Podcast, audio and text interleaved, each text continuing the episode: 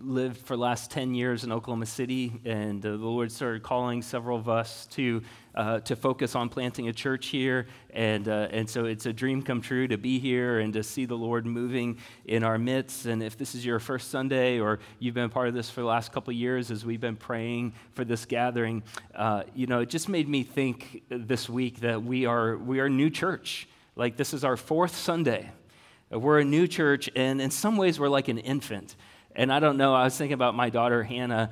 I still remember the day that she discovered she had arms. you know, I don't know if you remember that, but where it's like the baby's like, oh my gosh, what is this? You know, and uh, and you know, in some ways, like we can be that way as like a, a, an infant church. You know, is like, oh my gosh, we've got parts that that this is this is crazy. Uh, we're brand new. We're just getting started. Um, you know, we hope that this is this church is being formed in a way that roots are going down, that will grow to be a healthy, strong church for our own benefit for the benefit of us, our lives, but I hope that roots are being planted here that will be a healthy church that outlives all of us. And people, uh, it'll be different people here, a part of everything, but that the things of Jesus and worship of Him that is authentic and genuine uh, will continue to go well beyond us. You know, we're new. But here's the thing that struck me, though, too, is we are new, but there are a lot of things about us that, that isn't new. And so, one thing that isn't new is that, that many people, uh, as TJ was sharing a little bit about his story, uh, many of us have been walking with Jesus for, for years or even decades. You know, so our uh, relationship for many of us with Jesus isn't new, but thankfully for some people it is new. You know, and so even in the midst of a new church, we can have a lot of diversity of just people's experience with Jesus and how long uh, Jesus has been our Savior. And then another thing that isn't new is Jesus. isn't new. So he's kind of been working in this area for a long time. And uh, he is well acquainted with our area even better than we are. He's more acquainted with ourselves even than we are. Uh, but, uh, but he is alive and well, and he is not new in this community. And so thankfully, we get to be a new church that is joining with the Ancient of Days in the planting of this church. And thankfully, this is not new okay? So we're not like like biting our nails being like man i hope like the newer edition of the bible comes out. You know because like most of us when we go to the bookstore we don't go to the classics we go to the new arrivals section right? Because it's like somehow newer is better you know? We just think that. And uh, and i don't know why that is but we just operate that way. We always think newer is better and what is great is that the word of god is uh, the words of this ancient God that is alive and well and working in our midst. So, as we open the Word of God, we are opening something that is, as we talked about last week, describes itself as sharper than any two edged sword. You know, I'm once again like getting ready for hunting season to start, making sure my knives are sharp and recognizing how hard that is to actually keep knives sharp. God's Word is very easy, it is always so sharp that it can actually cut into our very souls and show us things and lead us into things that are pardon the pun, cutting edge, like truly cutting edge for our community and for us. And so, so my prayer this morning is there was a time when Jesus met two guys, and Jesus knew who these two guys were, but these two guys didn't recognize Jesus. So the resurrection had just happened. They were walk, walking to a place called Emmaus. And as they were walking to Emmaus, Jesus actually started telling them what is going on. Now, they knew what was happening, but they didn't actually know at like uh, pull back the curtain way is like what is happening here. And Jesus started to reveal the Bible to them and to show how what is written in the Bible is happening right now. And as these people were listening to this stranger talk to them, what they said later was that their hearts burned inside of them as Jesus revealed scripture to them. And later they realized, oh my gosh, that was Jesus talking to us the whole time, and we didn't even know it. And that's my heart and my prayer for us this week and for this morning, even, is that as we open the Word of God, that our hearts would burn inside of us, not because I'm speaking, but because God is speaking to us through his word. And so, the book of Ephesians, uh, we have these booklets. You're more than welcome to take them home. It's just the book of Ephesians, and you can write in it if you feel like you're not comfortable writing in your Bible. Uh, these are great uh, little booklets that are on every other chair. Please take it with you. Um, for the rest of us, if you have a if you don't own a Bible, we have Bibles uh, underneath the first chair of these. Uh, please, that's our gift to you. Take it with you. Uh, it's your Bible. Um, but the book of Ephesians is uh, when you get in the New Testament, Matthew, Mark, Luke, John, just kind of keep going to right. Uh, then you'll get Acts, Romans, 1 Corinthians, 2 Corinthians. Uh, then uh, you're going to start, you're going to see the book of Galatians. Uh, then you'll get to Ephesians. So we're at Ephesians, starting chapter 2 this week. Verse 1 says, You were dead in the trespasses, you were dead in the trespasses and sins in which you once walked, following the course of this world, following the prince of the power of the air, the spirit that is now at work in the sons of disobedience. Verse 3 Among whom we all once lived in the passions of our flesh, carrying out the desires of the body and the mind, and were by nature children of wrath, like the rest of mankind. If there are just three things, like if you're like, okay, I'm not going to really listen to very much of this, that's okay. But if there are just like three things that it's like, I, I want to walk out the door as I'm driving around this week, I, wanna, I want these three things to like keep coming back to me. From this section, the first thing that I hope the Lord will just imprint in us is you are dead. So it's not a big pick me up, but it's reality. Okay, you are dead. So we can spend a lifetime mining this, these first four words of verse 1 and you were dead in the trespasses and sins in which you once walked. You were dead. Or for some, reality this morning is you are dead. Okay, now this could be news that just like ruins your day. It's like, isn't church supposed to just be happy, happy, happy feelings? Um, facts are friends. When we go to the doctor, we don't want a doctor to tell us what we want to know. We want a doctor to tell us reality, right? Facts are friends. So it's a pure downer. So, like, if a doctor communicates the worst thing a doctor could communicate to you, that's legitimate, and some of you have experienced that. At the same time, if there is a possible cure, like basically you want the bad news. Like just give me the bad news right? And then we can go from there. What would be worse is if you just ignore the diagnosis. Doctor comes back and is like okay it's crystal clear what's going on here. Do you want to know about it? Nope don't want to know. Are you sure? Yep i just don't want to know. And you just leave. Well then you've just totally disconnected from reality right? You're not living in reality anymore. You're living in your own fantasy world well, the stakes are too high. The stakes are too high for God not to want us to know the truth. And He's written them clearly for us. So, the truth that we're at here is that we're dead. Okay? The Word of God, when God actually intended these words, uh, Timothy tells us God's Word is God breathed. It's like, whew, and these are the words that we read, okay? When He describes our state, He doesn't say, a work in progress. Or he doesn't say, man, they're, they're kind of busted up. He doesn't say, well, they're uninformed. Very intelligent people, but they're uninformed. He doesn't say that. He doesn't say, man, those are really good, kind hearted people. That's kind of the, you know, hey, you're good, kind hearted, hardworking person. Like, that's how we would describe a lot of each. And there's a lot of good in that.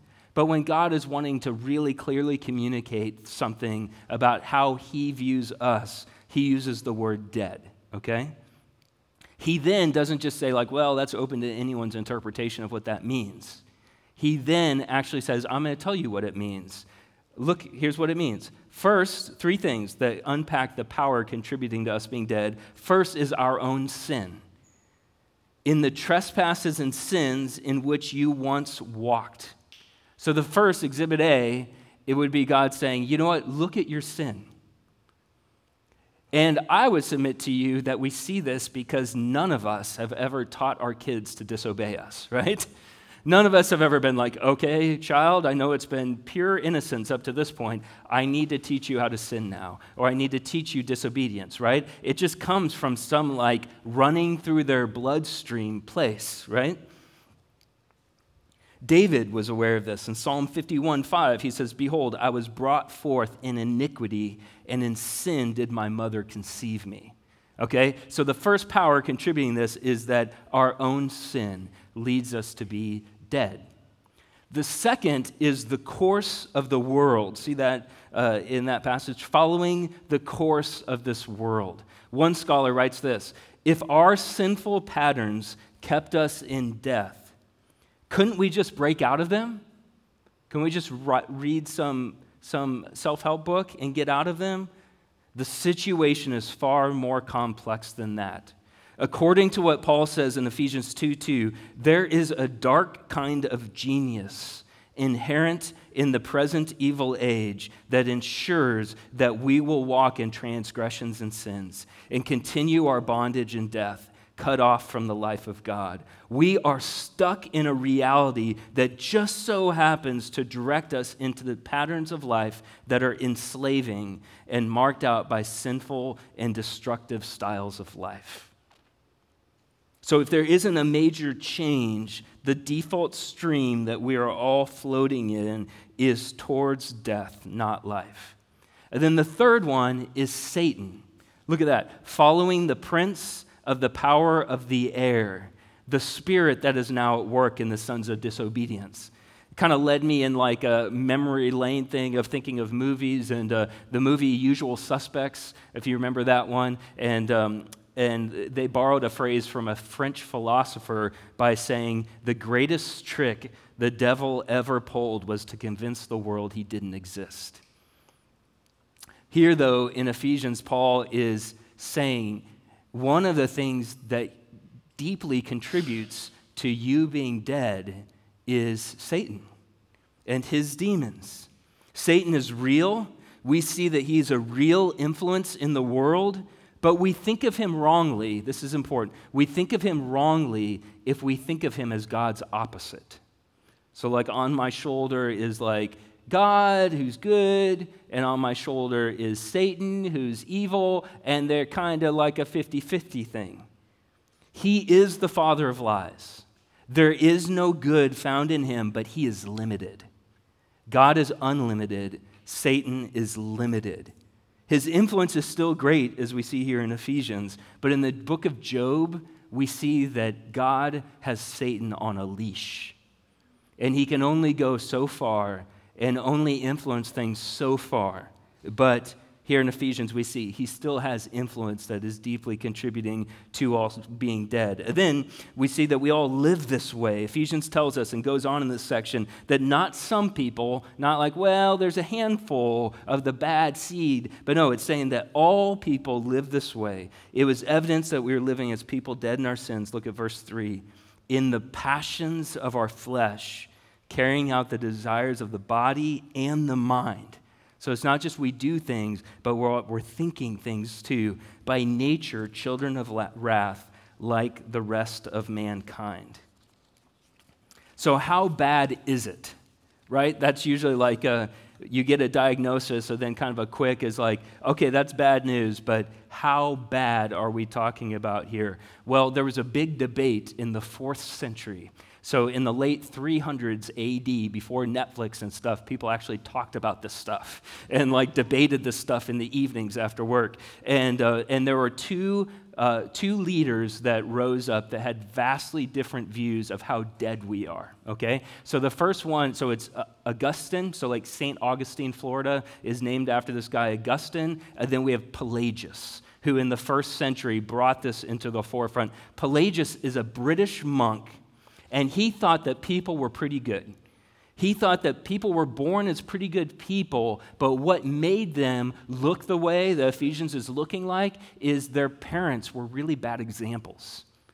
So they were born like pretty good, but as they observed their parents, they saw people sinning, and then they just did what their parents did.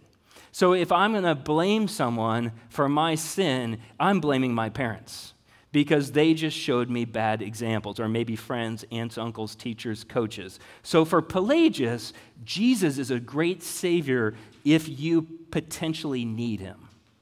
Okay? There might be some people that have had good examples and might not need Jesus, but you, if you need Jesus, you've got a good Savior.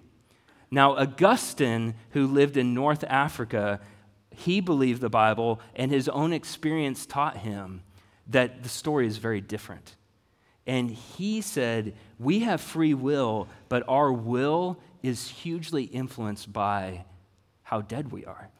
And he said, We sin not because of following bad examples, but we sin because we're sinners.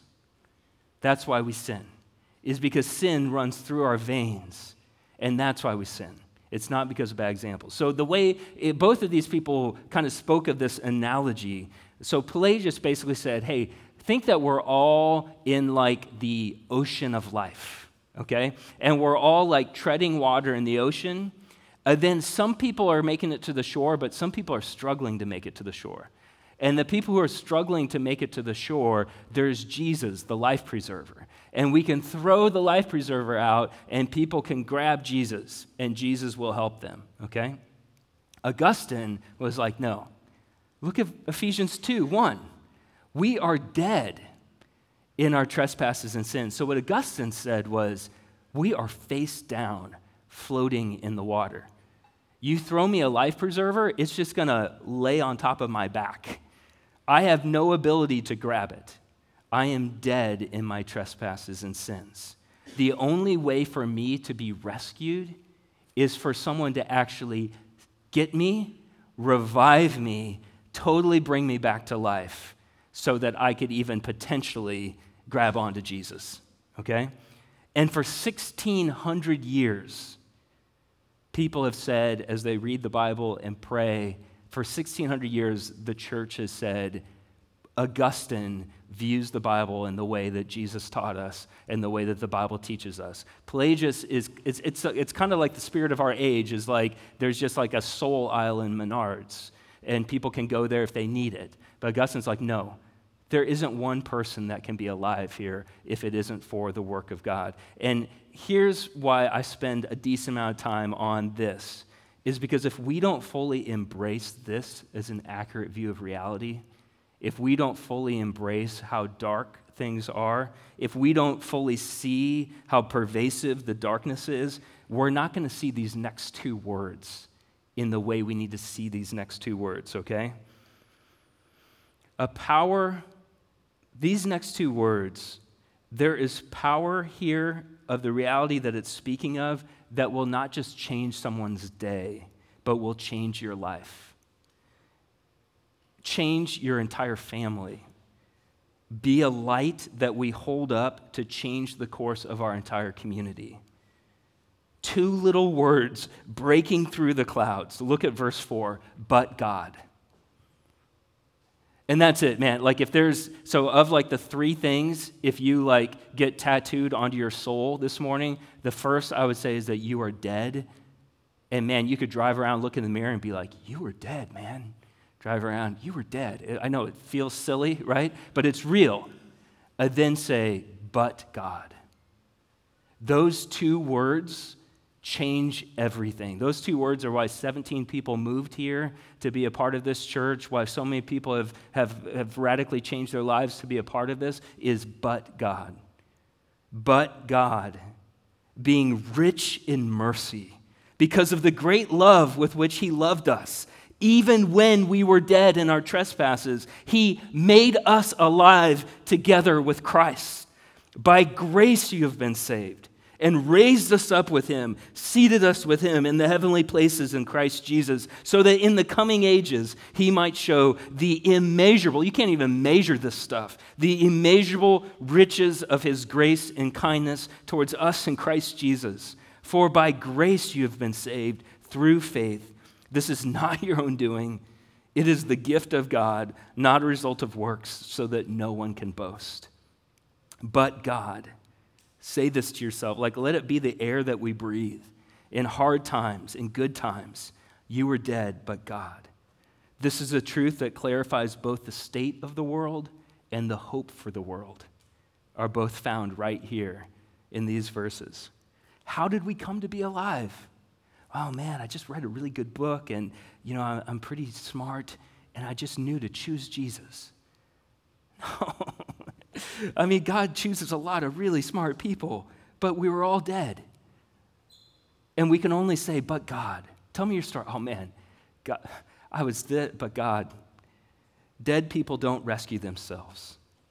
The first one to move to the rescue wasn't you, it was Him. He wasn't waiting for you to get your life together. He isn't waiting for you to get enough good works to outweigh your bad works, but instead, but God, being rich in mercy because of the great love with which He showed us, even when we were dead in our trespasses, made us alive together with Christ. Me being dead is made alive. Not just so I can go and do whatever I want, but I'm made alive together with Christ. Why did He do this? And I, I want to say something to you that maybe people haven't said to you, maybe even for a lifetime. Why did he love you like this? Just because he loves you. Full stop. Well, because I paid him back, right? Or I'm going to pay him back. No, like he his mercy is so great that he loves you like this because he loves you. He's not staking it on you it's out of his own love for you that he's doing all of this for us, just because he loves you. He isn't also just like giving us a get out of hell free card and maybe like kind of discreetly keeping us over in the corner, kind of embarrassed about our lives. Kind of like, yeah, I saved you. You're going to go to heaven, but ugh, like, get it. That's not the way he treats us. Look at this. He raised us up with him. Sometimes it's easier for you to think, well, I'm sure he did that for that person. I'm sure he did that for TJ. I love TJ. God probably really loves TJ too. But no, this is speaking about the room. He raised us up with him, and he seated each one of us with him in the heavenly places in Christ Jesus, so that in the coming ages he might show to us the immeasurable riches of his grace and kindness towards us in Christ Jesus. It's like he did that for dead people? who didn't deserve any of this? Yes. Then we come to one of the most famous verses of the Bible, a verse God has used to bring many dead people to life in verse 8. For by grace you have been saved through faith. This is not your own doing, it is the gift of God, not a result of works, so that no one may boast. The crazy idea here is when you put your faith in Christ, if you say, like, Jesus, okay, you've been pursuing me, I am putting my trust in you, Jesus. I believe, help my unbelief.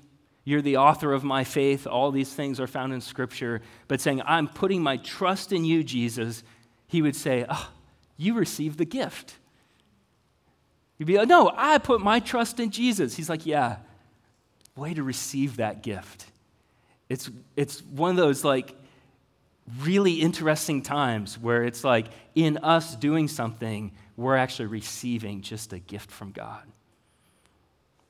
Our whole existence is founded on a gift. That's why, I mean, I saw tears in people's eyes as we were singing Amazing Grace, because that's what it is. It's amazing grace. And that was a guy who was responsible for murdering many, many people.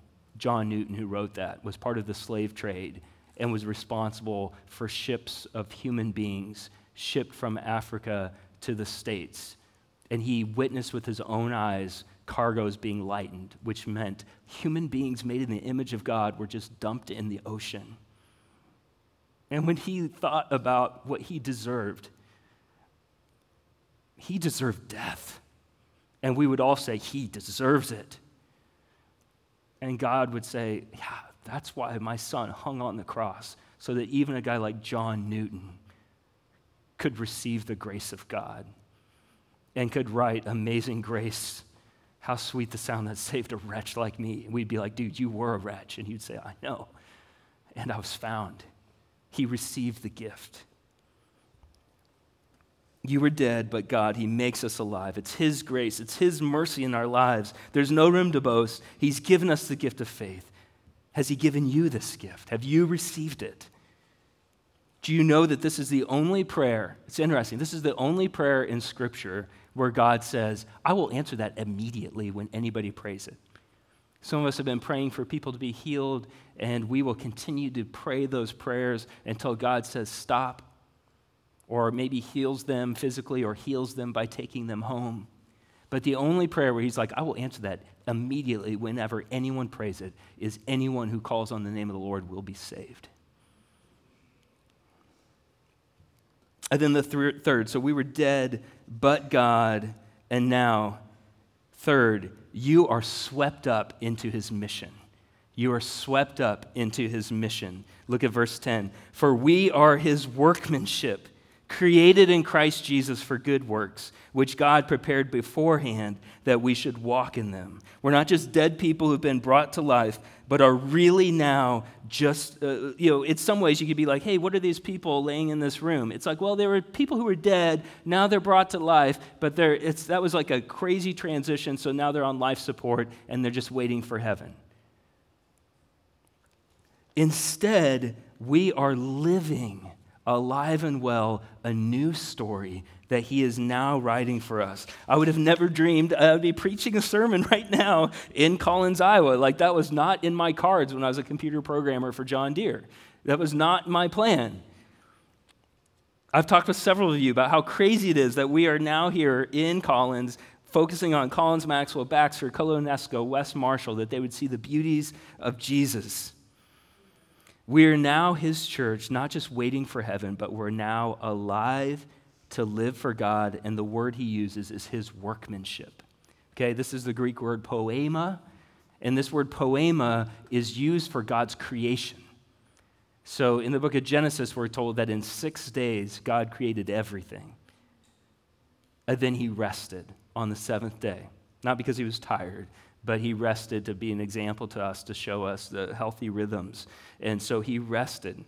What's crazy, though, is here that word poiema is used to say he's still creating. He created everything in six days. Now his creation is us, dead people who are brought to life. Now we are his poiema. We are his workmanship, created in Christ Jesus for good works, which he prepared in advance that we should walk in them. We're saved for a purpose. It's to do what he calls good works. Good works don't save us, but saved people abiding in Jesus devote themselves and they yearn for good works to see the rays of sunshine breaking through. It's intriguing, though, that he prepared them in advance, that we need to just walk them out. Like that is his intimacy with us is the good works that we will do, He's already wrote the script. He's going to ensure that that script comes to be. But that's one of the reasons why we pray from 9:15 to about 9:45 every Sunday morning. You're welcome to join us too. And even this morning we were just praying like God, you already planned this day. Would we just walk closely enough with you to walk it out? And to walk out whatever you have for us because this is about you. This is not about us. It's also important for us in a couple ways. One is that one of our distinctives as a church is human flourishing. Walking with Jesus, as we see here from Ephesians 2, it doesn't mean that life isn't going to be really, really hard. And there's going to be some really tough things. And the Lord even, He said, In this world you'll have trouble, but take heart, I've overcome this world. Or weep with those who weep. I mean, he, he, he's, not, he, he's not ignorant to those things, He's more aware of them than we are. And at the same time, though, as we follow Jesus, we will flourish as much as human beings possibly could in the ways that he describes it, and then be a light to our community, eh, to be a light in dark places. Uh, our mission as a church, a sacred mission church, exists to multiply gospel communities that love God, love people, and push back darkness. That uh, pushing back darkness is a real part of who we are as a church. We don't just sit back, be people who are dead, but graciously we've been made alive, and now we're designed by Him, which He's already planned out to do good works, pushing back darkness that people would see the light of the world for the glory of Jesus. Um, so, as our worship team comes up this morning, just a, few questions for us. Um, that was the cue to the worship team, by the way. Uh, um, One is, man, will we just give ourselves to be swept up into this mission? At the end of Titus, uh, one of the things that, that is communicated is that he said, hey, live these out so you won't live a meaningless life. And that's uh, not my words, those are God's words. But, uh, you know, I mean, I think that we've found that, like, social media and all those things, man, they've got a real limit. You know, when, like, the best companies in the world are giving me what I want in my feed, after a while, I'm like, I don't know if I like what I want. You know, like, it's not quite fulfilling like it used to be, you know? And, um, but to realize the mission that God has for each one of us and the purposes He has for each one of us that He's already planned out, and now we get to walk them out, is, um, is just a beautiful thing for us to step into. Will you see yourself that indeed you are being swept up into His mission? Will you see that indeed you are dead? And maybe you don't believe that right now, you don't agree with that. And I would just ask you to ask God about that. He's not playing hide and go seek. Okay? He's revealing His truth to us. And so uh, I think a beautiful prayer is to be like, God, I'm not sure if I believe this. Would you show me? If these words are your words, would you make my heart burn inside of me as I hear your words? You are his workmanship, created in Christ for good words, good works. Let's be swept up into his mission, prepared for us in advance. Uh, we each week take communion and uh, the, the bread represents his body that was lived in our place. Perfect life, perfect Savior lived in our place so that we, can't, we don't need to boast. We can only boast in Christ. And so this is his idea. Jesus gave us his bread, bread of life that we take. Uh, then uh, the dark color is wine, light color is juice. Obey your conscience in that. Uh, but these elements represent uh, the, his blood that was shed for us. We take both of these from the inside out because he changes us from the inside out. Um, this is a meal for those who are made alive in Christ. This is a meal for Christians. Um, and what I would encourage you to do if, if you say, Well, I don't think I'm trusting in Jesus right now, uh, just what I would do is, is spend that time either coming to Jesus, don't come to the meal, come to Him Himself. Uh, just talk to Him, say, okay, I'm coming to you, putting my faith in you. Let us know. We'd love to circle around and pray for you.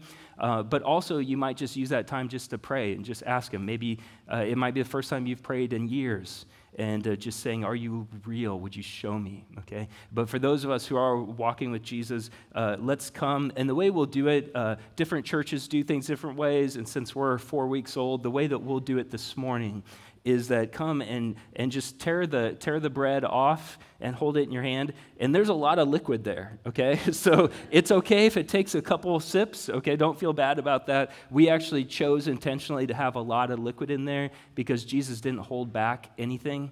And so it should feel overwhelming in one sense when we take his bread and we take, take the, the uh, juice, the wine. And so, uh, so we'll, we'll rip off the bread, take either the wine or the juice, and then go back to your seats and we'll just stand together. And then we'll take it as family. We'll, like, all at once take the elements together, and then the team will lead us into worship. So let's come, let's respond.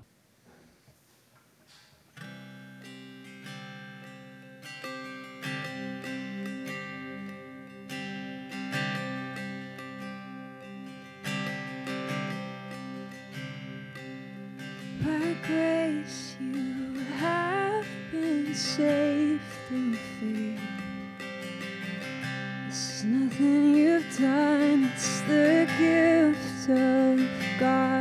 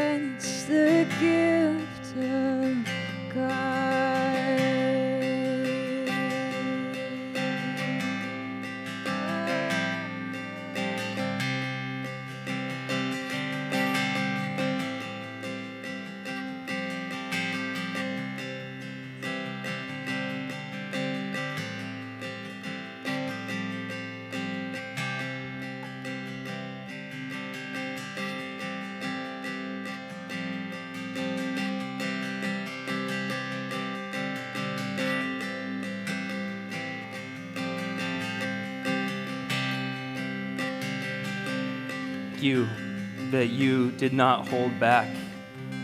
You had every reason to walk away, and you walked towards us. Live the life that we deserved,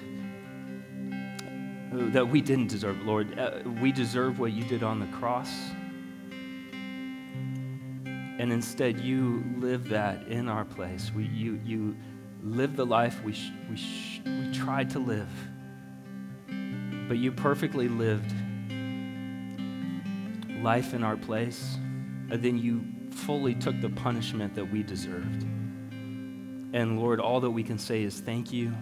We want to find ourselves in you. Thank you for your life lived for us.